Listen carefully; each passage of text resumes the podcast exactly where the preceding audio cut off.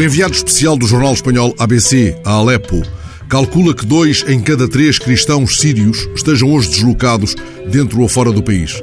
Os cristãos eram quase 10% da população síria quando se iniciou o levantamento contra Bashar al-Assad. Os cristãos sírios temem que se repita com eles aquilo que aconteceu no Iraque, onde restam 400 mil cristãos. Eram mais de um milhão e meio antes da invasão norte-americana em 2003. O repórter encontrou o padre Al-Sabag, 45 anos, natural de Damasco.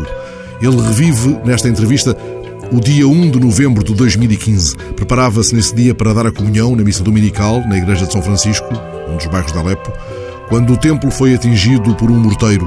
Sublinha que as consequências do conflito golpeiam os cristãos, tal como os restantes sírios. O Médio Oriente sangra, diz ele, e cada vez há menos cristãos. E que diz ele aos cada vez menos cristãos de Alepo? Pede-lhes que permaneçam, que não se arrisquem a cair nas mãos das máfias, a ser humilhados noutros países ou a converter-se num peso para outros governos. Por isso, pede aos dirigentes europeus que os ajudem a permanecer em Alepo, não a emigrar. Este é um pedido tão lancinante quanto se sabe, e o padre o confirma ao repórter espanhol, que nos bairros orientais de Alepo os cristãos são um dos principais alvos dos grupos armados. O padre Al-Sabag trocou a maior parte das missas pela participação nas equipas de socorro, distribuindo água, comida e medicamentos numa cidade onde tudo falta menos a fúria destruidora. A imagem que acompanha esta reportagem mostra-nos um homem sentado na sua própria cama, fumando um cachimbo.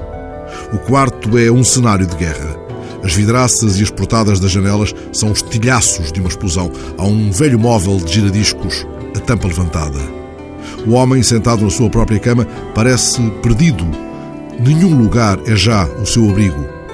O seu corpo, tal como no poema Quarto em Desordem de Drummond, é um objeto mais vago do que nuvens e mais indefeso, mas não já cavalo solto pela cama.